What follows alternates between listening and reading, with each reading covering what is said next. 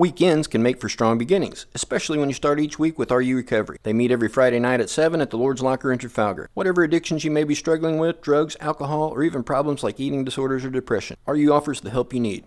Plus, you meet some great new friends who understand what you're going through. RU is a faith based program that's open to anyone who's just looking for something that works. So, why not make this your first weekend for strong beginnings with RU? RU meets Friday nights at 7 p.m. at the Lord's Locker, 106 East Pearl Street, Trafalgar. For more information, call 317 319 0125.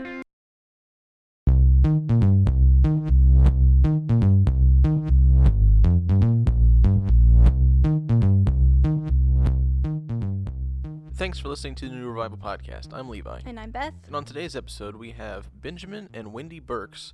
Benjamin is the International Director for the RU Recovery Program. And Wendy is the Director of First Impressions for RU Recovery.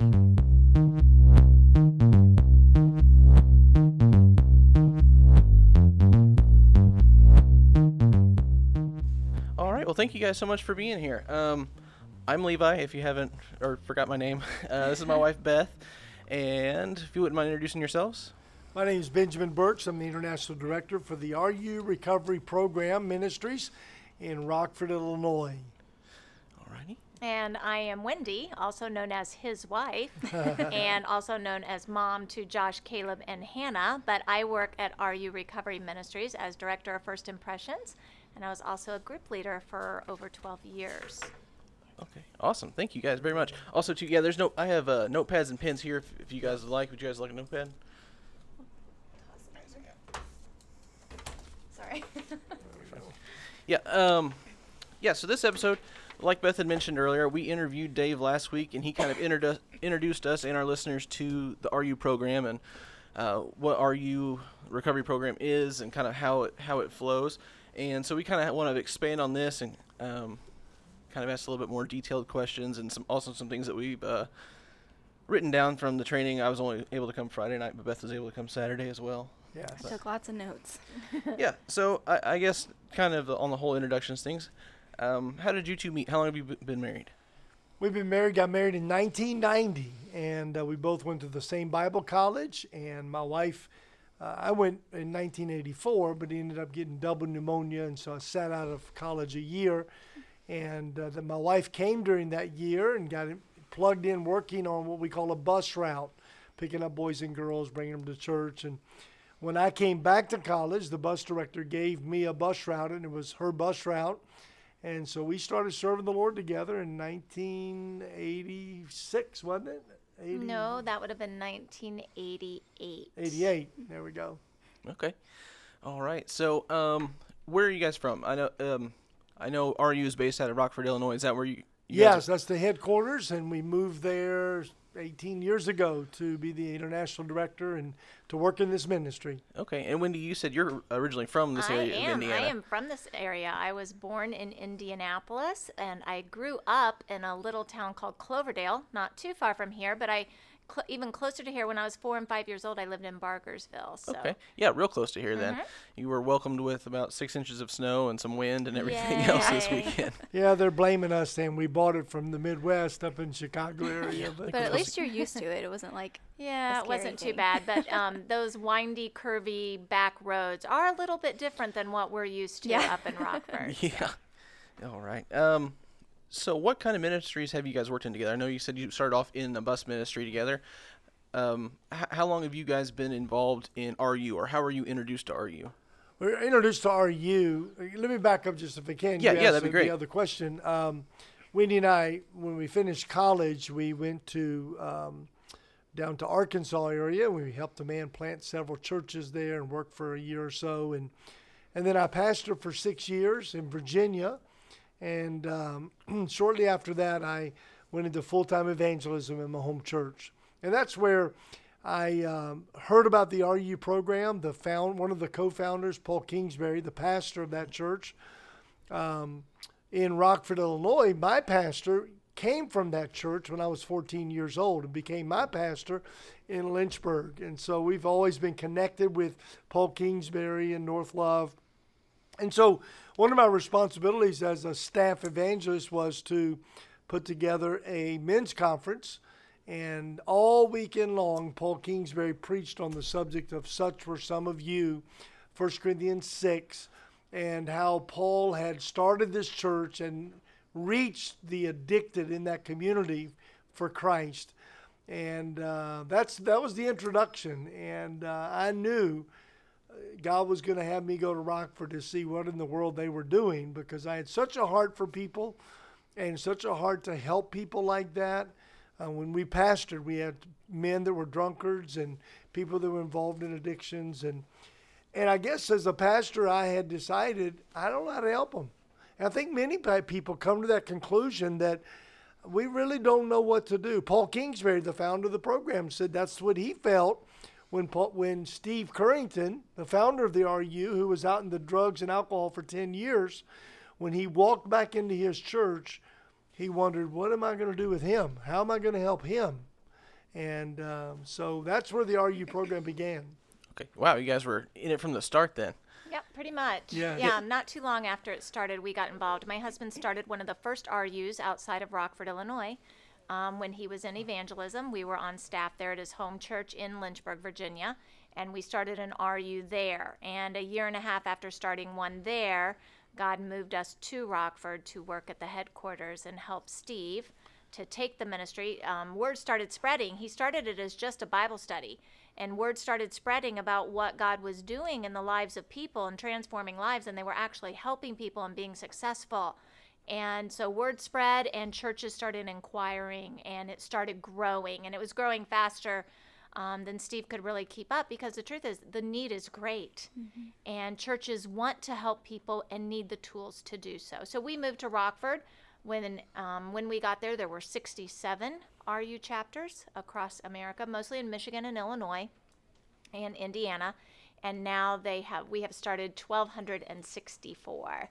1264 in, in the United States. We are in now 39 foreign countries as well, and um, we're our telephone rings weekly. Oh yeah. That's awesome. Yeah. And, and what year was that? Was What it, Was it was it 98 when he started it? 96, 96, it started as right, a okay. Bible study. In 2000, it started going into other churches. Man, it's just really taking off then. Mm-hmm. Wow. Beth, I'll let you get the next question. Um, let's see here. I'm sorry. Okay, so I know you said this is an international ministry. So, like, you guys came here to kind of help, like, Dave get all the training and stuff in. Do you guys go to other countries and do that? Like, do you do you go to all of them and help get them started, or are there other people that help with that, or? We, over the years, have done many different things. Right now, if a church was interested in helping the addicted, they could go to rurecovery.com. And on that website, they would find a, a, a tab that would tell them how to start a chapter. And when they click on that tab, currently they could come to Rockford, Illinois. We have about 10 opportunities every year. In fact, next week we'll have, oh, 15 to 20 people in the room and uh, we will do uh, Thursday and Friday training. And the last thing they'll see is the RU class, and it really clicks then. They really see what in the world this is all about. Um, we've also put that in 15-hour training div- uh, thumb drives, and so people can order that thumb drive and a set of the materials and go through that at home if they just can't get to Rockford. There's nothing like experiencing it you can go through the training, but experiencing is so very important. And uh, so, right now, if somebody wants to start a chapter, they can either um, um, come to Rockford or they can get the training. And then Ms. Burks and I just have the privilege to travel. There's, um, oh, I've got uh, seven or eight other men and, and, ladies that travel and help churches and train and give instructions. Um, and so we go to churches that already have RUs open and do an anniversary Sunday or or holiday Sunday or uh, we do a training like we did this weekend. And I'll tell you, we're very excited about this church and other churches coming together and doing an RU and working together. We believe the local church is God's support group. And so we do not start an RU without the backing of a local church pastor and a church. Um, but in this case, you had several in the community say, "Hey, let's get it going." You know. Right. Now we're all under Cornerstone, and we're grateful for that.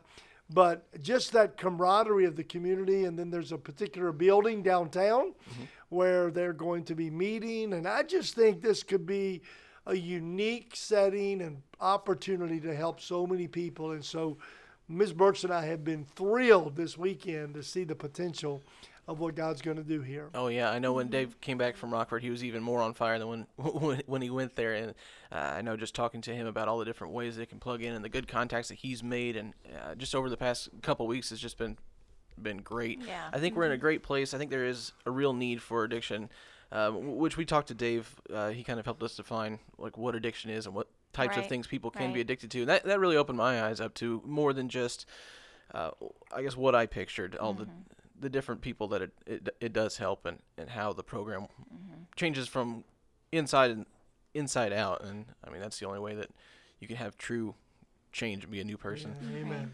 Yeah, I, I think that's great. And, and like you had mentioned too, that the coming together of the different churches. I mean, in this, we are in a rural setting, um, smaller churches, and I know that there's going to be such a need that we're going to need more people than we can staff. So that's where we were able to pull together with like-minded uh, churches to hopefully p- provide the staffing that Dave needs to to get these classes underway. I, I know he's super excited about getting Yeah. everything going. Mm-hmm. Ms. Burks, I just thought we could turn the tables and we could ask Beth and Levi questions about the conference training and see, We see how well they. See how well we did? Yeah. Uh, yeah. well, I can only No, be no. responsible. I can only be responsible for Friday's questions. But we have to remember that they've got the switch to turn it off over there. That's So we right. gotta That's just right. stay in this subservient role here. and that's a wrap. So. All right. There are some. You were right. You mentioned it. You said, you know, you sometimes get it in your head of what addiction looks like, and mm-hmm. many times we just think, um, kind of that down and outer, maybe that homeless person or that person that's an alcoholic or a drug addict, and there's there's a great need for what I just mentioned. But there's so many other addictions out there, and um, there's su- there's such great need, whether it's an eating disorder or um, pornography or even shopping addictions or you know anything that controls you rather than the other way, the Holy Spirit of God controlling you. One that really stuck out to me was depression. I, that was something I didn't even think about being an addiction, but I mean, that's something like an oppressive thought that is constant. That I just I know it's a huge problem. It's very this- real too. It's Yeah. very Yeah. real. It is, yeah. In the field that I work in, I, I'm a 911 dispatcher and reserve sheriff's deputy, so I get a the privilege of uh, answering phones of people on their worst days, and it's it's been a really bad couple of weeks too. I mean, Yeah. suicide, suicide. We've the noticed that right after any holiday, especially this time of the year, there are more suicides, more difficulties, more problems, more police dispatches. And uh, thank you for what you do. We Yeah. really Thank you. appreciate. And that's one of the connections Dave will be doing soon, probably, is getting with the police and the dispatchers and just telling them about the program because the goal is to get as many people in the community that that know about the program, have uh, have the tracks and the advertisement, so they can help us get people in that place. Yeah, uh, Dave actually wrote a letter that I, I just finished my cover letter that I'm going to print off and uh, take to our sheriff and our jail major to uh, be able to offer, uh, hopefully, those people that that do suffer with addiction uh, an alternative to uh, the other types of counseling that I know they already Yeah. offer. And, and something that David mentioned is the success rate of RU. Uh, he's boasting over 80%, correct? Yes, yes, sir. We we um, we've not had that certified yet, but we do call back and have churches that have a chapter for five years. Um, ask everybody that graduated from the course, and so that doesn't count the ones who came and quit. Yeah. but the ones who actually finished, Mm-hmm. um, we we asked them four or five questions, and all of them are still sober, clean, 80, 80 to eighty six percent. Um, when the numbers would come in, it was all would always be higher than an eighty percent success rate. That's great. And uh, you can, ma- you know, there's many different ways to look at that, but and we're trying to get the money right now to be able to get certified statistics. And you pray with us on that. Yeah, that'd be, Yeah, that, yeah, definitely. Um, something else I wanted to ask. Um, whenever you guys go to these churches, I know you said you'll, you'll come for anniversary meetings and uh, also too whenever churches are starting new RU chapters. Um, what I know Beth and I, I was able to come Friday night. Beth was able to go Friday and Saturday. What types of things do you guys, um, I guess, present during the uh, the training to uh, not only the new directors but also the volunteers that uh, are planning on coming and helping? I think really what we try, well, first of all, RU has an incredible set of curriculum that really makes running the class very easy. Um, you know, when my husband first went to that very first meeting about RU back in 2000 when it started going to other churches and he came home so excited about the ministry and couldn't wait to start it. I'm going to be honest, I wasn't as excited about it as he was. I didn't go with him. I didn't see what he saw and it scared me a little bit.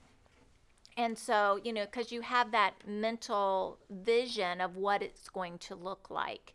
And I felt like I was inadequate. I wasn't, you know, qualified to lead a ladies group and help women. And I didn't have this in my background. And I w- thought I was going to have to go to the college and get new training. And, and though that is wonderful, our, our curriculum's laid out, which really makes it easy for any leader to help someone um, through our curriculum, basically, it tells people how to walk in the spirit so they'll not fulfill the lust of the flesh. And so we come in and we kind of help to remove some fears, one, and tell them what it looks like and who they're going to be dealing with, how the classes run, what we've learned the hard way so you don't have to make the same mistakes that we did, and what we've seen that works, and, and how we do it, how we um, reach people in our community, and and how we advertise and and and and not only that but how we partner with those in our community. Um, you know you we mentioned depression already in my heart. I, mean immediately i have so many faces that pop up in my head of women that i've dealt with who who suffer with this debilitating um, thing that has them in bondage. And um, i've worked with them with their medical doctors um, to to help them get back on the right path and you know my heart hurts from them because in years past people used to go to like their pastor or to someone to help them with different things or family members. And today it seems like we go to the doctor for everything. And we have great doctors in our area, I'm sure like you do, but many doctors do what doctors know how to do. Write prescriptions Yeah, medication. Yeah. Yep. and that's what they've gone to school to learn how to do and so but that's not always the right answer and sometimes one medication leads to another leads to another leads to another and before you know it you're so addicted to so many different things and if we could just go back to that when it first started that root issue mm-hmm. Mm-hmm. and that's what we do. We come in and we try to give an overall picture, help people learn how to do it in their community, and give them a heart for hurting people. I think that's exactly what you do whenever you come in there. Um, uh, David sent me the videos before, but the cardboard testimonies and the different. I think I'm gonna link to those down in the show notes for this. So that way, people listen to it. They can go and watch it. it. It's just incredible to see somebody what they came from and what they're what they're doing now. Just the transformation there. I think Yeah. that's The that transformation is beautiful. And uh, we said it just a little bit ago, and I say it everywhere I go that Jesus is better than any beauty cream. Yeah. Yeah. because he really does transform them from the inside out. And I love watching how they start to glow. And I see, being that group leader for that many years, I worked with so many women because we have women's groups and we have men's groups. And I would work in those women's groups, and I watched women literally become beautiful right before my eyes. And it was the most supernatural thing I've ever seen. And it really was a joy to watch them learn how to walk with Him and get that personal relationship with Him and see their lives changed. Yeah, that's that's awesome. Yeah. Um, Levi and Beth, we are excited about how not just people are going to the classes around the country, but we've also developed a personal recovery kit for those who may maybe there's not a class in their area. okay. And if you go to our website, rurecovery.com, you can find that personal recovery kit. And, uh, you know, with some church member who would be a sponsor and help them go through the materials, that could be just as instrumental in delivering and rescuing and helping somebody from a stubborn habit. We also have the same curriculum that goes into the jails and prisons. And um, I just the other day heard that one out of every 31 adults in America is in jail or prison. Oh wow. Yeah. That's incredible. I would about to believe that. or, yeah. or maybe it's one out of 30, every 31 that has been in jail or prison. Maybe that's, um, I have to check that, but one Yeah. or the other. Nevertheless, Regardless, I was gonna say. a horrible. I, Yeah. be- I believe either one. Yeah. yeah. Yeah. And so I I may be talking to somebody that's going to watch the podcast that you got a friend, a loved one, a brother, sister, mm-hmm. somebody incarcerated. Mm-hmm. Reach out to RU Recovery and let us get some information in there because locking them up is not going to change them. It's not. Right. Yeah, Sometimes exactly. it's the safest place for them to be for a while. Yeah. And Yeah. um, by the way, if you're listening and you have a son or a daughter, you know, sometimes it's good to leave them there for a little bit. Um, and not bail them out right away. And I know that's tough love. That's what that is. And it's not easy, and you don't want to do that. And nobody's going to want to hear that. But the Bible makes it clear that um, that prodigal son came to the came to the end of himself when no man gave unto him. And that's when he decided to go back home. That's when he reached out for help. Yeah. And sometimes that's the hardest thing to do, but the best thing we can do. Yeah, I, I definitely agree. Kind of let them sober up for a second and Mm-hmm. and, and think. And I mean, they may. I, I've heard stories of people meeting people in jail. Oh yeah, I know a lot of people that have gotten saved in jail, and their lives have been changed in jail, and they get out and they find an RU or they find a church. They get back, you know, helping them to get out of that place where they were, because going back to those same friends is going to take them right back to where they were. But if they can get out, and that's why I just we have a heart for an RU program in every community.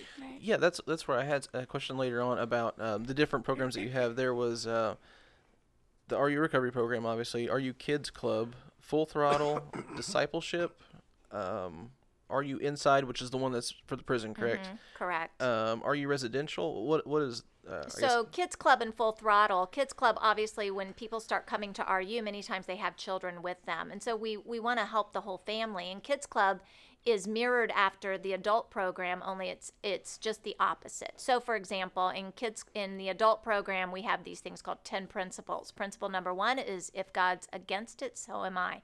In the kids program, it's if God is for it, so am I. Oh, okay. And so we're trying to help the children not make the same mistakes their parents made. And that's exactly what their parents want too. And so they'll bring their children. Sadly, they won't bring their teenagers as much. Mm-hmm. Um, and teenagers can stay home on their own, things such as that. However, we have a teen program for when teens do want to come. And it's quite an exciting program, and it's called Full Throttle. And it's been very successful as well. We probably have at our church about 50 kids right now that are coming on Friday night for the Full Throttle program Oh wow. okay. and it's using your church kids are actually the leaders in that and so that works out really well our residential program is a men's and women's home that we have in rockford illinois sometimes people need to get out of their element out of their area Right. and it's a six month program where they can come and um, get the help that they need kind of like in a greenhouse effect where they you know are removed from outside elements and they focus on that walk with god and we kind of get to those root issues and we help them with structure um, and it's a hard program it's not easy um, but they come and that's that's really great because we get to see god change people's lives kind of quickly because they have that greenhouse effect so to speak and Yeah, so kind of that Right. intensive, yeah, concentrated it's very dose. intense They don't and have so that place wa- to go yeah. back to. And Oh. so that's a lot of fun to watch God do that too. over the Christmas holiday, my wife and I, Christmas season, my wife and I, on Christmas Day, we went to the men's and women's home and served them their uh, evening meal. And uh, there was a man there. You remember his name? yes, it'll come to me in just Jay. Jay. Jay was, had just got into the homes just a few weeks before. And unequivocally, we get every walk of life you can imagine coming to the home. And so just because somebody's not spiritual or religious doesn't mean they're not a good fit for our home as long as they're willing to give faith a try, you know. Mm-hmm. Mm-hmm. And uh, that was the case for this guy. He he would he would told you, I serve Satan. I worship Satan. That's what I, I've done in the past. And he said, I, I was out to destroy Christians. You know, I don't like you people, you know. Mm-hmm. But he started listening to the preaching, chapel every day, and people started encouraging him. And he thought, man, these people are as bad as I envisioned them to be, you know. And uh, last Wednesday night, I've been out of town, but uh, I'd heard he got saved. And I walked over to where he was, and he jumped up and came over and gave me a big hug. He said, Brother Burks, I told you I'd tell you. He said, I got saved on Thursday. And he was so excited. But man, I, in fact, he just got saved. And uh, another one of my staff members was doing chapel a couple of days ago. And he said, after chapel, the guys communicate and talk a little bit. And this guy got up and came to the front of the room. He says, You guys know my name's Jay. I just got saved. And he said, I'm a new Christian. I'm a baby Christian. And he said, Pastor Kingsbury just talked talked to me about being a baby and like last Sunday service. And and he said, uh, he said, some of you guys are cursing.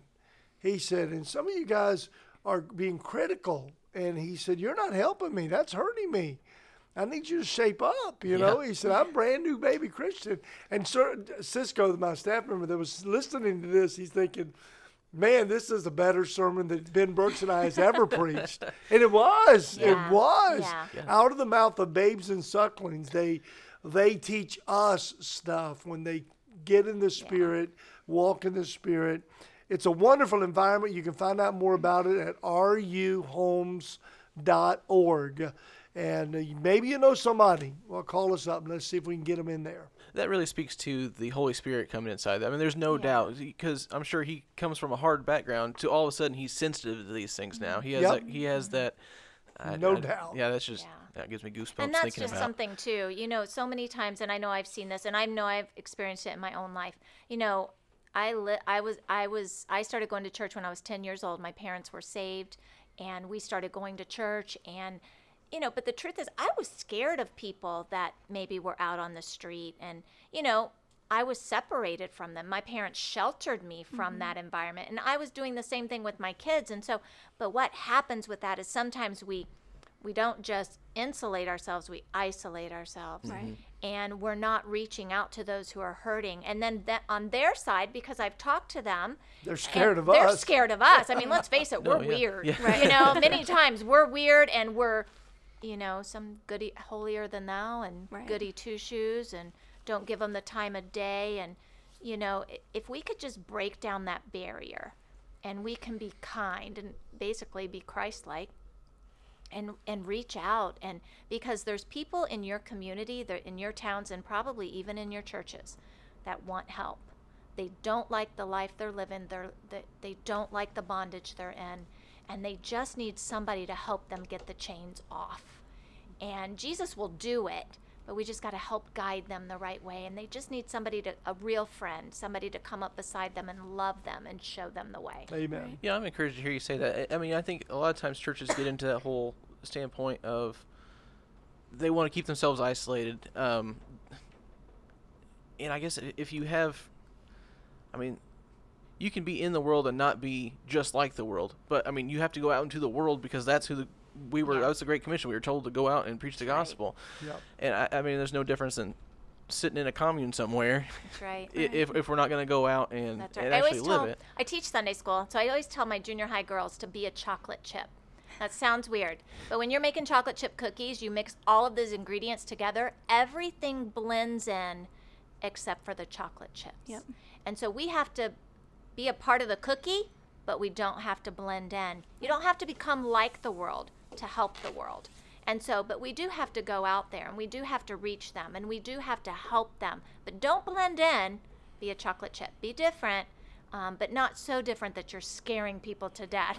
you know, so reach out, be friendly, be kind, show compassion. That's what Jesus did. I mean, he gave us the greatest example in his word. We see how he lived when he was here on earth. Follow his example. Beth, do you see me over here? I'm writing down. You know what I'm writing? I always steal my wife's sermon. Yeah, he's writing down be a chocolate chip. That's another what he's one. doing. Yeah, you mentioned growing up in church and always being in church. That's the same way. Um, I mean, there's people that go I go to church with now that changed my diapers back when, when, I, when I was a baby. Right. And then I went to a Christian high school, uh, Martinsville, uh, Tabernacle Christian School in Martinsville. And uh, Yeah, we played you in an RU. basketball when I was a kid. Oh, yeah? You were you weren't even thought of Oh, okay. so that was a long time ago. yeah, and then after high school, I decided I wanted to pursue a career in law enforcement. And then my mom was like, "You're out there with the people that we tried to protect you from this entire time. Like, well, I want to help them." right. But like I have that, I have that foundation, I have that root, so I'm not going to be shaken whenever I'm out there and see these hard things. Yeah. Just because, I mean, there needs to be good, strong Christian men out on. That's right. Out there. Amen. Yes, Um, indeed. Yes, indeed. Yeah, uh, And we brought up three children. So our kids, when we first started RU, they were ages three, six, and nine. And quite honestly, that was one of the biggest questions in my head. What am I going to do with my children? Oh, yeah. Because in my head, in my self-righteous, very um, carnal mind, I said, "What am I going to do with my kids? I can't take them around those kind of people." Right. And um, God changed me in this ministry in a great way and used the curriculum to change my bondage of self righteousness. And um, our children all grew up in RU. Our middle child was the first one to complete the Kids Club curriculum. And then all of our kids did the curriculum and were a part of it. And today, they have a real compassion for people. Our oldest son is a youth pastor in Chicago. Our middle son, he is now a web developer. He's put together many websites for churches and things like that. And our daughter's in nursing school. But they have a heart for hurting people and they see it. But they also see the real side of sin. Mm-hmm. It doesn't look glamorous to them at all. No, I, I think that's very important. I mean, that's a that could be a whole other podcast just right there on parenting. But th- they saw that in you, and I guess just seeing the realness and genuineness of you, you're wanting to help the people, and I guess like you said, knowing right from wrong and making sure that was a clear line. Like, yes, we're going to be with these people, but we're- that's I mean we're endorsing their behavior. We're, we're trying to help them with this. Uh, I think that's great. I think a lot of churches, um, or, or I guess people, Christians in general, suffer from losing their kids because they're living one way at church and another way during the week. Right. I mean, you have to have, need to have that consistency and genuineness, and not just teach them how to put on a face for Sunday. Right. Right. Like I said, that could be a whole other podcast. on right. And didn't you say, going back to your kids, that um, your son, who's a youth pastor, got to like um, preach for like a 45 minute sermon to an AA group? Yeah, it was an AA. ago? They, they had found out that who their dad was, who his dad was, and Josh had given some illustrations. And so this guy who was putting together the schedule says, "Hey, would you like to speak?" And and my son uh, said, "Sure." So he went and preached and gave the talk, uh, the religious talk that night, and preached on Jesus and. Over 50 people received Christ as Savior in that That's meeting, awesome. and Out uh, of like, did you say around 300 people yeah, were there? That's yeah, so cool. Yep. And so I think he's doing it again. I think I asked him that, and he said it, it was Uh, coming up again You're looking yearly. at me like asking me, and I haven't heard, so I don't know. because I make stuff up once in a while. In the classroom, you guys uh, talked about the different models of addiction. Can you speak to any of those? I know that I think you said there was the disease model, uh, impaired model, and biblical model of addiction. yes. Uh huh. Those are the three. I think you can look at every addiction program and you can uh, place them in one of those three. Um, the world wants to focus on the disease, the physic, physiological, uh, and they want to categorize them as something they cannot help, they cannot change. There's no cure. They're going to be like that way. And so, literally, they really believe that they can be sober, but they can't, the desires will never go away. And that's certainly not true. We, we, we have too many testimonies of it. And I'm not going to argue with somebody listening to the podcast or in me at my sermons. I'm, I'm just going to bring up the testimonies, and we can be here till the morning mm-hmm. uh, because I can get them on the phone and we can get them, text them, and Facebook, and you know, story after story after story. Yeah, I can call Dave Well, right now. Yeah. Yeah, Right, right. And God uh, can take away the temptation Yeah. completely. You can be a new creature in Christ. Right. Old things are passed away. All things are become That's new. what Dave described it as having this hole, like an actual physical hole that he was trying to constantly fill, and it was just always hungry, always hungry. And then whenever he got saved, he said, he said, he's like, my cup was full. He's like, then there was more to run over. He's like, like literally, he goes, it was yeah. instant. And it's weird because sometimes it happens immediately at salvation, and sometimes it happens later. And that's a good point to bring out because I think some Christians, when they don't see that change, they're assuming they're not saved or they mm-hmm. didn't they didn't mean it or, you know, and uh, because because the student has a has uh, a, a element of trust and obedience that's needed. God has a part in it, and we have a part in it, mm-hmm. according to 2 Timothy 2 24, 25, and 26. Um, it, it's different. It just, and so many, many times preachers will look at people like that and say, well, you know, you just need to get saved. And I'm telling you, Steve Curington was saved. Um, I, I worked with the man for over 10 years. Uh, Yeah, over 10 years. And um, honestly, the man got saved as a child, but when he turned 18 and walked away from all of it, he was in an addiction for 10 solid years. And uh, and uh, when he came back to the local church, it's because after the 10 years of that addiction, he had an accident in the neighborhood. He went to get some crack cocaine, and he ended up being in a T-bone accident where another drunk driver hit him, threw him from the vehicle, busted both lungs, bleeding, dying in the ditch. There was only one lady that lived in that community because it was a brand new construction. It, homes were being built, and she bought the first spec house. She called 911, saved his life. And none of his drug buddies came to see him, none of his Sunday school teachers, but a Sunday school teacher from 10 years earlier walked into that hospital room and said, Steve, we don't know how to help you. Your parents, your pastor, we don't know what to do with you, but we know the answers in the Bible. And boy, are they ever. And um, Steve, um, when he got out of that hospital room, he went immediately uh, to live with his parents. And the first Sunday morning, he heard his mom getting ready for church.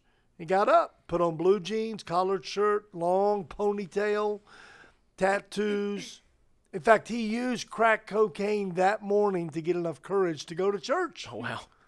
because they were still in his pocket from the hospital. Nobody checked his pockets. Yeah. And so he rolled out of the hospital with that cocaine, and he used it the night, the day, the morning of going to church. And when he walked into the back of that church, the head deacon Doug came around and put his arm around and said, "Welcome home, Steve. We're glad you're here." And that's, you know, that's, That's. A, uh, it's key for us to accept them and to want to help them. And he and by felt the way, Steve had a long ponytail, but you didn't mention his hair was fiery red. It was really orange in color, so that ponytail kind of stood out a little bit. It did. and everybody knew that's somebody different in our church. You know, because Right. our church didn't have those kinds of people back then. Right. And uh, years later, uh, as that pastor started helping Steve and he overcame those addictions, and then he had a burden to help other people. And well, he met a young lady in the church, and they chased young lady, and she started dating him, and he started dating her. And after several dates, they fell in love. Was going to get married. He went over to her house on a Sunday afternoon and told the story I just told you with a few more details, and particular about his past life.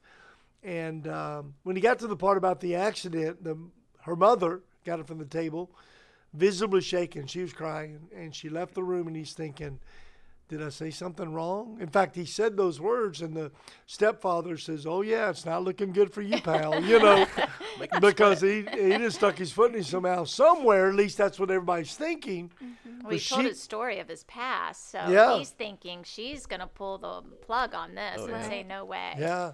So she came back and she opened the Rockford Register Star newspaper that was three years old and says, Steve, does that look familiar? He said, Yeah, that's my car in the ditch. Why do you have that paper?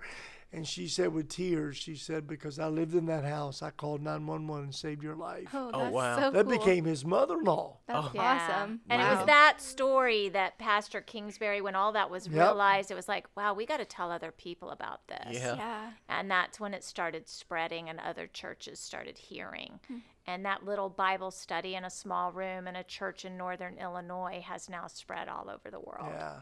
And my mother-in-law jokes have gotten really good since then. you know, because every mother-in-law wish she hadn't have done that after that. You know. I can't say any. My mother-in-law listens to this That's one. right. Oh yeah, you better be careful. His mother-in-law lives with him now. She Here's what I say: us, so- I love my wife's mother-in-law. She's a wonderful lady. Oh my word! I caught that. yeah, oh good. I'm glad.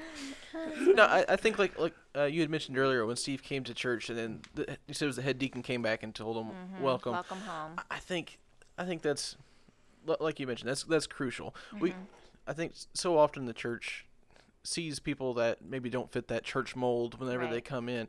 I think they've maybe they've been in I don't know desensitized to it. Maybe Yeah, that's the, cer- yeah. the word, but they forget what they, they were saved from. Well, that's we never that's what, admit it, but we judge people based Yeah. on their looks. And mm-hmm. I think Steve probably, I wasn't there when Steve walked back in, but I was there when probably the most unique person ever walked into our church. And she was, her name was Ashley.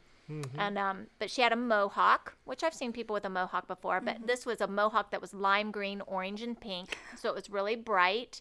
And she had multiple piercings, and when I say multiple piercings, I mean everywhere. She probably had about 20 on her face and then She more looked on like her she ears. fell in a fishing tackle box and went boo. Because I mean, they were they were everywhere. They were, and she wore that day. She had on cargo shorts, a, a crop top that was sleeveless. She was carrying a Grinch, a green fuzzy Grinch um, backpack, and she had on um, hiking boots. So that's a little unique. That's not something we saw every day. She was somewhat unique and different.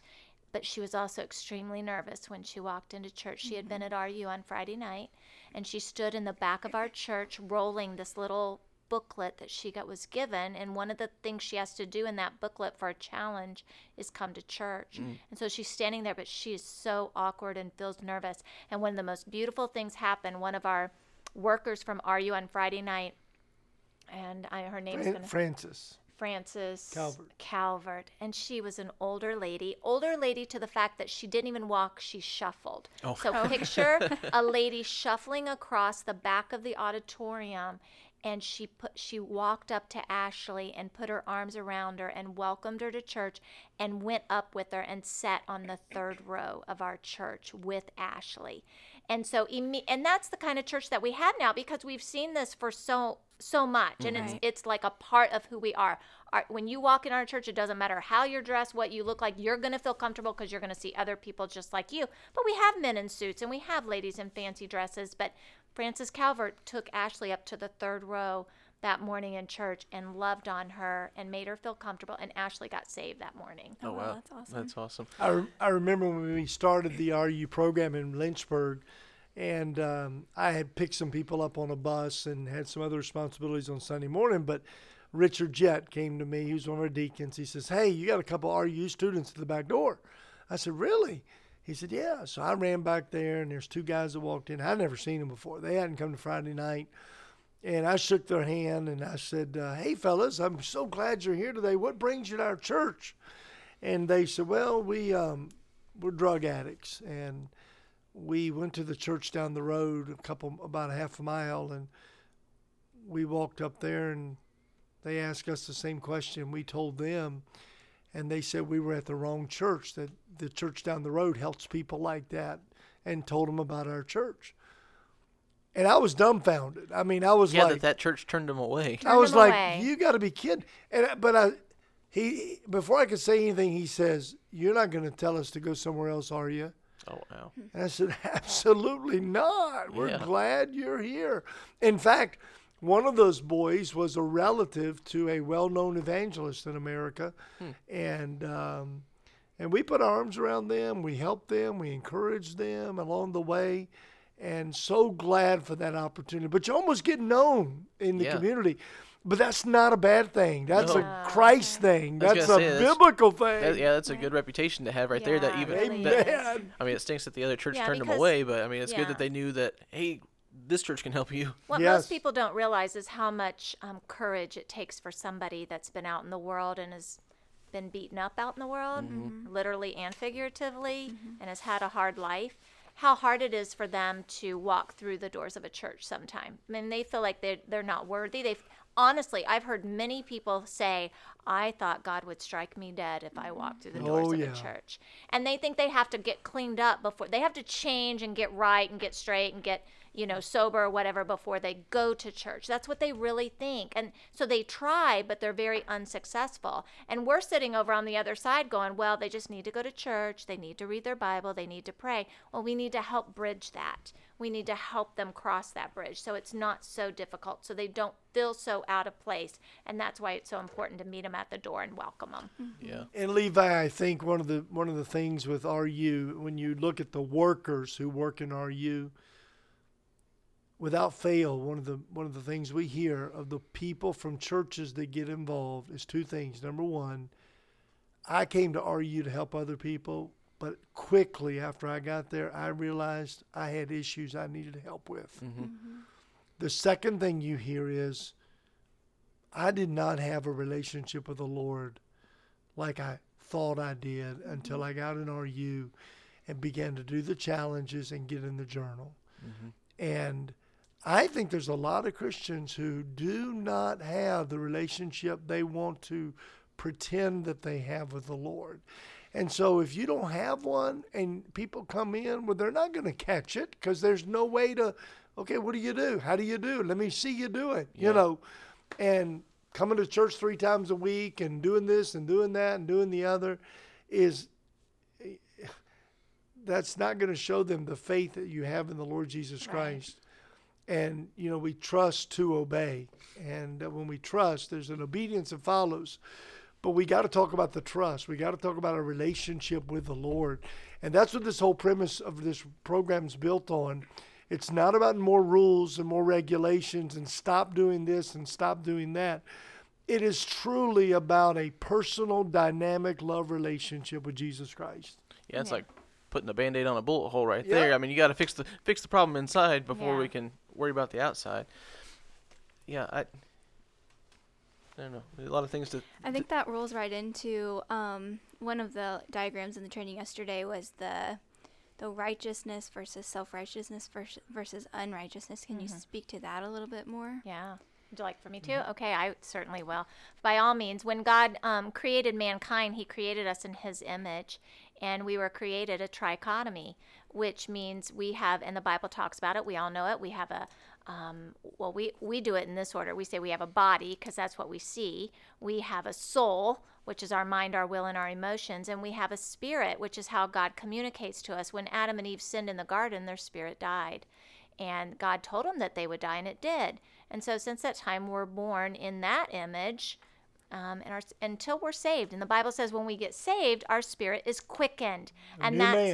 And we become a new Christ. man in Christ, and our spirit is quickened, and that's how we can fellowship and and and talk to God. So, um, when we live in our flesh, that's where all that unrighteousness comes from and the bible taught and we know what that looks like nobody's going to doubt what that looks like you can go to jail and often see what that looks like but um, but then we live um, in righteousness that's only done in him that is and the bible calls it the fruit of the spirit what happens when you live in righteousness love joy peace long suffering gentleness goodness faith meekness and temperance but many times, as Christians, like he said, we try to do that ourselves. Rather than be in Christ, we try to do in Christ. We have to remember that God created us to be human beings, not human doings.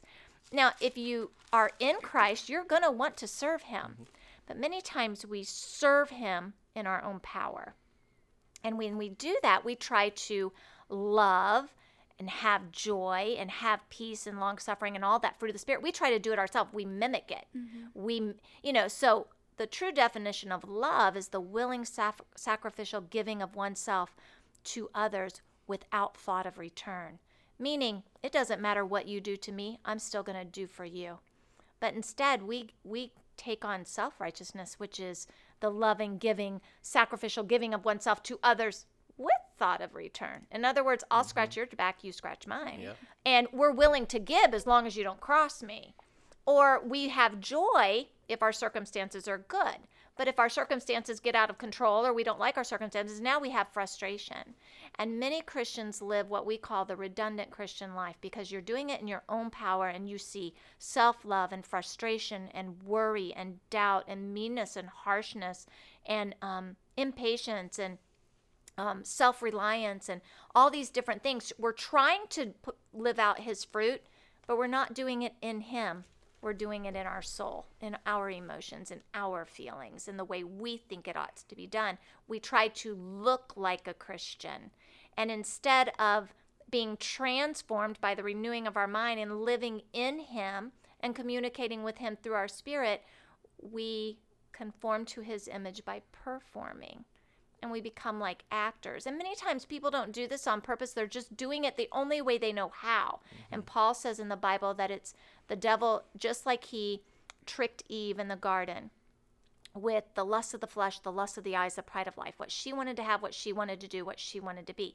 We get caught up in that same thing. He dupes us with what we want to have, what we want to do, what we want to be. And so we may not fall over into this unrighteousness, but we'll definitely get stuck in the bondage of self righteousness.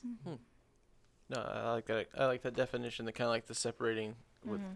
I think that that that make, makes sense. Yeah. I mean, you don't have to teach anybody to to sin. I mean, it's our sin our sin nature since the fall. Also- Comes very natural. Yeah. you'd also um, uh, during the first talk at RU because uh, RU kind of runs in talk, talk, talk. Those are the three different. I remember that. See, you can quiz me on that. Yeah, yeah. They yeah. give Uh, it to me in Spanish.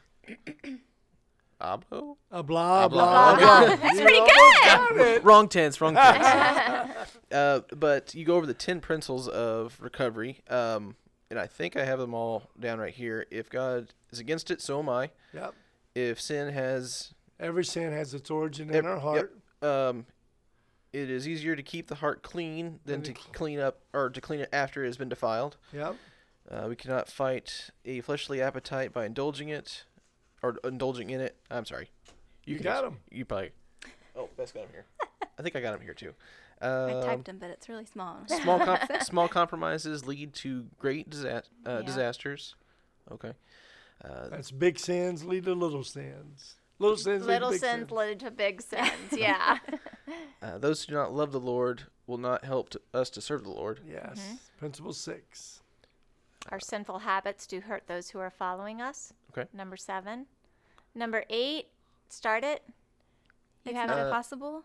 It is impossible to. Fight a fleshly appetite by indulging in it. It's quiz time. Yeah. Yeah. Number nine, we lose our freedom. To Choose. choose. when we sin. Our consequences are Inevitable, inevitable, incalculable, incalculable, and up to God.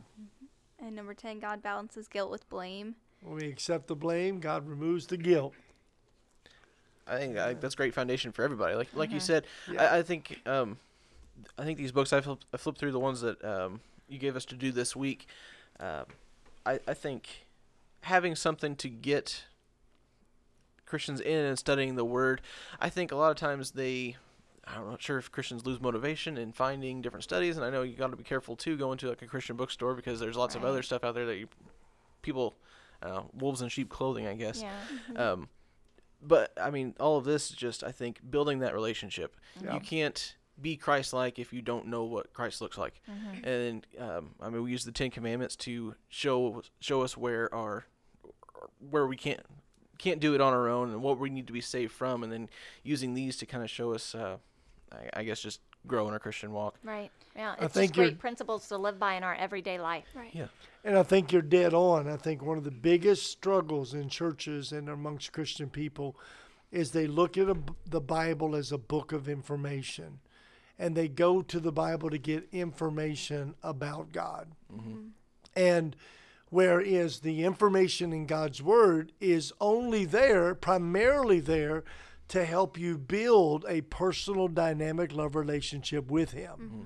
And so we do that through reading the Bible, studying the Bible, memorizing the Bible. But there's one more step that the world has stolen a word in our in our society, and that's the word meditate. And there's so many different forms of meditation, and many of them, all except for one, is unscriptural, unbiblical, not healthy. Um, the the Zen kind of meditation that's being taught in our country, um, recent days, uh, you find it on podcasts, you find it on the internet. Yeah, the You clearing your mind. Yeah, mind, clear yeah. your mind. That, that's not a biblical concept. That's not in the Bible anywhere. no, An you- idle mind is a devil's workshop. Right. That is in there. Yeah. Yes. And so our program, when they learn these truths, we want to get them to the place where they pause and meditate on it. They carry it with them. Um, I got my verse from uh, this morning, and let me pull it up here. I've got a, um, so it's in my pocket as well, but I wrote some extra things down here this morning. We always read the book of Proverbs, encourage our students to read through the book of Proverbs, whatever day it is, to read that particular proverb. And um, this morning I was in Proverbs 13. It's the 13th day of January. And I read the verse, uh, Proverbs 13 22. A good man leaveth an inheritance to his children's children, and the wealth of the sinner is laid up for uh, laid up for the just.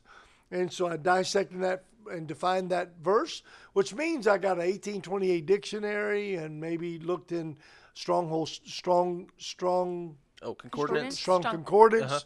I use eSword online. I think it's one of the best. And so I began to do that, and then I, okay, Lord, how do you want to apply that verse to me? Because that's the one that stuck out in my mind. Mm-hmm. For whatever reason, that's the one that I felt the Holy Spirit. I believe God has a Rhema word for every Christian every day, a particular word in His Bible that He wants us for today. Man shall not live by bread alone, but by every word that proceeded out of the mouth of God. So God's got an every word somewhere for you today. He's got a word for me today. He's got a word for me tomorrow. And I got to get in there and find it. And by faith, meditate on it. So here was my meditation today from that verse. A man that is A good man focuses on the next two generations with anything he considers valuable, such as wealth. Anything. You're thinking about your children and your children's children. In fact, when I was thinking about that all day, I was thinking, Lord, give my son, oldest son a, a child so we can have grandchildren. Because you have a grand puppy, right? Yeah, we Yeah. have a grand puppy. We're not talking about cute. that. That's a wrap. okay. Uh, and then uh, and then I wrote this down. His children and children's children are blessed. The wealth of sinners or wrongdoers is laid up and used by the righteous. And man, I begin to think about that. I'm thinking, man, Lord, if that's I want to claim that promise, you know, because there's so much in the RU recovery ministry. We're looking for partners.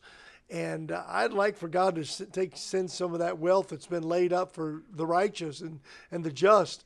Uh, we need some of that this week. We need Yeah. some of that to get the Tagalog uh, uh, scriptures printed in the in in the Philippines, and we need that to do some jail prison work. And um, and uh, there seems like there's opportunities to do so much more, mm-hmm.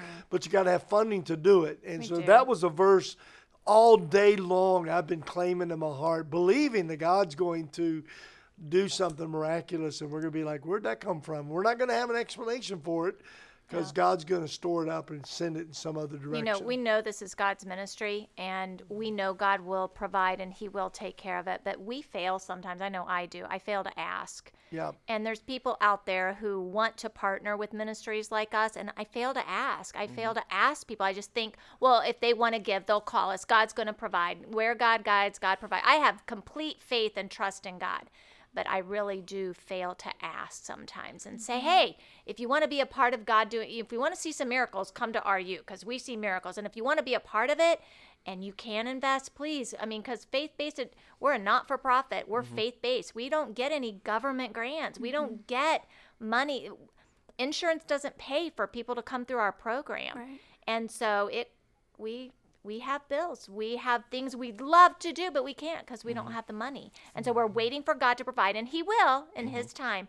But I'm sure that there's people out there who want to give, who want to be a part. Please call us because we'd love for you to partner with Yeah, I you. think just yeah, sharing the word, and I think once people realize that all the different types of people that are you can help, Mm-hmm. and then just the fact that it's not it's not this magic program that's all put together. It's just getting them. You got to change the the Yeah. heart. Uh, I mean, it's a heart problem. I wish I had somebody with you with me right now. I have so Yeah. many friends. You saw the pictures just a few minutes ago on that that video, but it still brings tears to my eyes because I've seen what God's how God's changed them, what God's done in their life, and and I know how real it is, and I've watched their lives change, and I see families put back together, husbands and wives, relationships restored, kids go back to their moms, and there's just there's no there's no words to describe how wonderful it is to watch God put something back together that the devil works so hard to destroy. I think it's important for Christians to see that too. I think a lot of times Christians they get saved and then they forget what they were saved from, and then to mm. see someone that was saved from the sin that they were saved from, mm-hmm. I, I think just I think it's refreshing and encouraging to know that Yeah. that's the same God. He's he's still there. He's still changing Yes. lives, and it's mm-hmm. it's not that he's wearing out or slowing nope, down. not or- at all. Not at all. And there's nothing too big that he, that he it's can't so save you very from. true. Right. Yeah.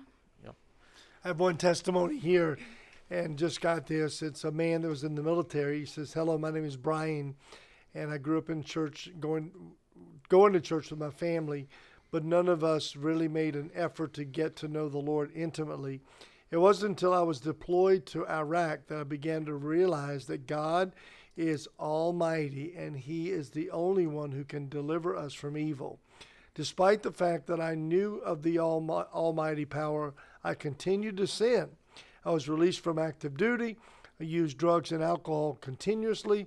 then I met this girl and began to do things we shouldn't have done, and we was involved in marijuana on a regular basis. He said, "Oh, we went to a large church, but but because of the, our lifestyle, they did not want us to be around them very much, so we quit going." God found us a church, though. My current church is Cedar Hills in Missouri. In this church, I began the RU program, and this program and the power of God has helped me so much overcome many strongholds in my life. Since starting this program, I have been drug free and really began my true journey as a disciple of Christ. It is a long, tough journey, But the only one, only way to complete this journey is to put full trust and belief in the Lord Jesus Christ. Thank God through the It's Personal Daily Journal, it has helped me to focus on my Savior. Stayed upon Jehovah, hearts are truly blessed, finding as He promised perfect peace and rest. I thank God for the perfect peace and rest I now have in Him. Isn't it amazing? It is amazing. And there are hundreds, Oh yeah, thousands, of military thousands. people. Yeah, and something that we haven't help. mentioned is uh, the success that RU has had in helping people with PTSD, which is also Oh, a yeah. very real thing that a lot of people are suffering with today. Yeah, I I mean, it, yeah, it really is. Mm-hmm. I know at my work we deal with quite a few people that suffer from PTSD. It's it's, it's super sad just knowing Yeah, what is. sacrifices they've made for this country Yeah. and the the price that they're paying for it. It doesn't seem like they're getting much help either, other than another prescription, another, Another prescription, or alcohol, or yeah, and none of those mix well with alcohol. right, right. No, no, indeed. yeah. No, I um. Also, sorry, Beth. You were going to say. Oh no, you can go ahead. No, I was just going to say, i- if churches do want to start a local chapter, um, how would they? What would be the best way to get into contact with you? Well, there's a couple ways. One is to go to our website, rurecovery.com, and uh, find uh, in the at the one of those tabs at the top, it'll drop down and say start a chapter, and there's a little form in there. Just gets a little bit of information that sends my staff an immediate email. We'll call, we'll email, we'll call you. Uh, if you want to call me, my number is 815 246 2875. That's my cell number. And again, that's 815 246 2875. And uh, we want to help. In fact, I'll give you my wife's cell phone number. You know, we really, we really, really do We want really to see do. as many of have- these things open as possible. We have people that are sitting in our office that are answering telephones too, and that number is 815 986 0460. Also, if you have someone that you think, oh, wow, they really need a program like they were talking about that six month program, same number, 815 986 0460, will get you in touch with all the right people. Amen. Okay, one more uh, question, kind of along the same lines. What if somebody knows somebody that's suffering uh, from addiction or somebody from from depression or something like that that they think, "Are you can help," but maybe they're not close to a chapter? I know you said that there is the um, Personal recovery kit. okay, It's rurecovery.com forward slash PRK, I believe is the is Okay. the but if not, just type it into the shop, the store, P, personal recovery kit, and it'll come up. and, and what all's in that kit? What, what's in the kit is uh, a, set of the materials. There are there are some topical books that deal with specific 15 of them: alcohol, drugs, heroin, huffing, uh, cutting, um, tobacco, on and on. Just 15 different topics. Written by a medical doctor that tells you what those things do to you, physiological pornography. I mean, there's a bunch of them, and uh, and then there's a testimony from somebody that was delivered through the RU material, introducing them to the answer Christ. Um, and then the back of the book has a clear presentation of the gospel in it. Um, that's in there. There's a booklet for the sponsor to tell them exactly what they need to do to help the person on a weekly basis, one hour a week, to get through the material and encourage them in the material. There's also several DVDs that they can watch, an introduction DVD, a DVD about their journal, and you know, several DVDs like that. We also um, strongly encourage everybody doing the personal recovery kit to log in to the rurecovery.com forward slash live, L I V E, and you can watch a live class every Friday night, 7 p.m. Central Time. We also pre record all of those, so you can go back and watch all of them or watch it at a later time if you missed it. But you can watch the first talk, testimonies, and the last talk, which is the um, message for that night.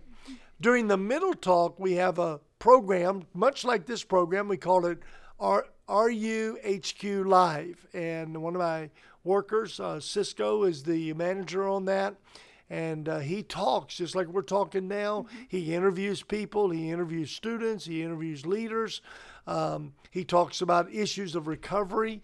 And so Cisco would be a frontline kind of a person, rurecovery.com forward slash live, and to be a part of that on Friday night.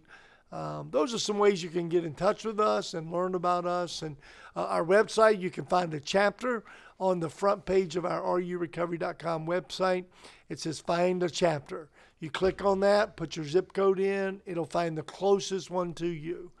And um, And if you've never seen an RU class in person, you should go watch it online. You should just see it one time. I know when my husband came home from that meeting and he wanted to start an RU back in 2000, and I wasn't so keen on the idea, he took me to Rockford, Illinois, and I saw the class on Friday night. And I left there in tears, and I said, I don't care what it takes. I want to see that happen in my church Oh wow. and it really is very unique. It's a very unique meeting. It's not like any other church service.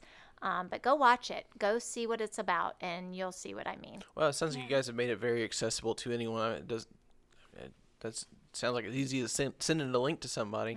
Uh, I guess that kind of leads me into my next question, and I apologize if it's a hard one. But, um, what what if there's somebody out there listening now that knows someone or is personally suffering from addiction? What would you recommend the first step being for that person? I guess. I guess I narrow it down a little bit more for somebody that knows somebody that's suffering from addiction but doesn't know how to present RU to them mm-hmm. without, I guess, coming off offensive preachy. or mm-hmm. Preachy, not judging. Just yeah. walk up to. How do you get that started? Because I know this program is so powerful and it can help so many different people. What is that first step in in getting them the information? W- would you recommend sending them the link to the video or? You can. I think. I think a personally, and this, but this is the type of person that I am. Um, I think sitting down and, and loving on them, you know, asking them questions. Hey, where where's your life going? What's going on? Are you happy? Are you really satisfied? Here's the deal. You may want to help somebody, and if they don't want help, you really can't help them. You can't help somebody unless they really truly want help. And if you try to, you're going to be the one that ends up needing the help. I'm not kidding. So you have to wait till they're ready. But if you just start asking questions, and if they're not ready, just say, hey, here's something I picked up. Maybe you just want to read it. Or, um, but then, you know, asking them questions, getting to that point and saying, hey, I want to help. I want to help you get the help that you need. I want to help you get the help that you want. Because I know you probably don't like where your life is right now either, and you don't like how this has control over you. And you and I both know things could be better. Let's go get the help together. And I think them just having somebody to do it with them would really help. Mm-hmm. Ms. Burks, I think that's a biblical answer because you go back to the very beginning when Adam and Eve sinned. They were in a garden and they went and hid themselves, and God came to walk with them and talk with them. And that's exactly what He did. The first question He asked is, Hey, where you at, Adam? Mm-hmm. Now we know God's omniscient, God's everywhere, God knows where He is, mm-hmm. but God wanted Adam to know where He was, and He found out by asking him a question Adam, where you at? And I think sometimes we need to have that love and concern where we say, "Hey, where are you at? How, how- what's going on?" You know, I like to ask the question, "How's that working for you?" Particularly those who talk about their addiction but do nothing about them, or they think that, "Well, I'm I'm I'm I'm trying to," you know. Okay, how's that working for you? You know. Um, the second question that G- that God asked Adam and Eve is, "Who you been talking to?" You know, that's a good question. Who you been talking to? Where, where, where, what, what are you basing that on? Because I promise you, the world of addictions, there's so much schizophrenia. There's so much um, Voices. voices that warfare. wrong kind of voices that they're listening to. Yeah. And so we need people with that that can be calm, cool, collective, and ask the right questions. The third question the Lord asked uh, him was, um, he said, number one, oh, what are you doing? He said, what, what have you been doing? You know, that was the third question he asked. And uh, I think that's a good illustration, Ms. Burks. I think that's Yeah. definitely right on agree. I what think needs you to a know my answer. verse you know he read his verse from this morning and actually the lord's been get the verse that i wrote down from this morning is actually talking about that very issue because and i have some close friends that have relatives that have been in addiction and and i get it. They steal from you they lie to you they and i know i've i've i, I have students that have stolen from their families to the point that they've lost their businesses. They've stolen cars they've stolen money and you know, they've burned all their bridges. And he said we spend time with them on Christmas Day, those who are in our home. And It is heartbreaking because many of them don't have that relationship with their families anymore and they know it and they have extreme regret now. But the verse I wrote down this morning um, in Second Corinthians, Paul was actually talking to the church there at Corinth about people who had caused grief. And you know, a lot of times that's what an addict is. It's somebody who's caused great grief and great sorrow in the lives of others and in their own life and they're living in it. And in 2 Corinthians chapter 2 verses 7 and 8 it says, "So that contrariwise ye ought rather to forgive him and comfort him, lest perhaps such a one should be swallowed up with overmuch sorrow." You know what that is? That's somebody that goes and commits suicide because they can't take it mm-hmm. anymore. Yeah. And the next verse says, Paul saying to the church, Wherefore I beseech you, I beg you, that would you would confirm your love toward him. And I think that's the biggest thing you can do is, yeah, sometimes you got to do that tough love. You can enable them, and loving them's not paying their bills, but loving them is going and sitting and putting your arm around them and asking them questions, letting them know you sincerely care and you want to help them. But giving them that one way of help, not their way, but showing them the real way. Get them to an RU, take them to their pastor, take them to a, a, a addiction program of some kind, but get them true help from God's word. It's it, you know it's it's it's having compassion. It's their pain in my heart. Yeah. And you know most people never illustrate that because they're so selfish.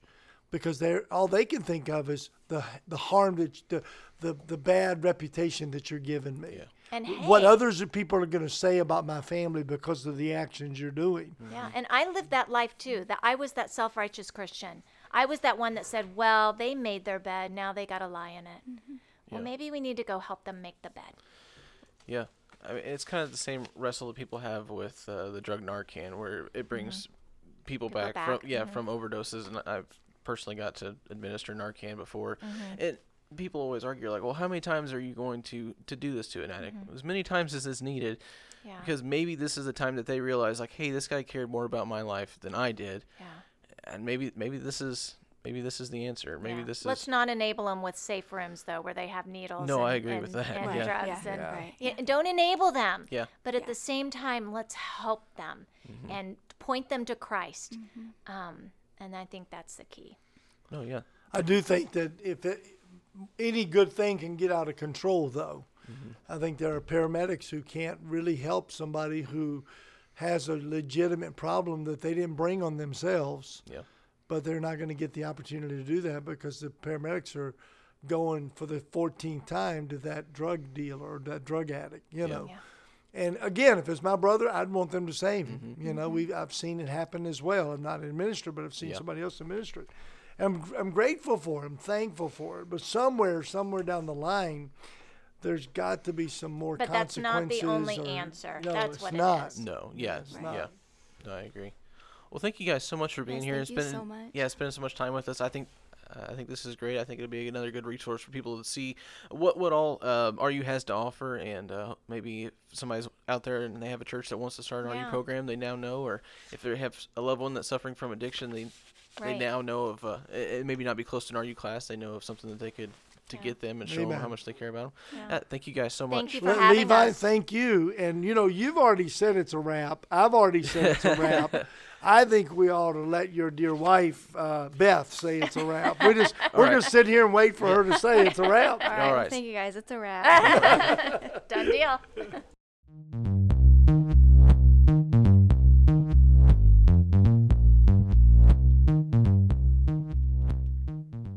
Thank you guys so much for listening to this episode. Be sure to check the description for the links mentioned during the show. and as always, be sure to check out our social media at New Revival Podcast and share us with your friends. Yep, thanks for listening.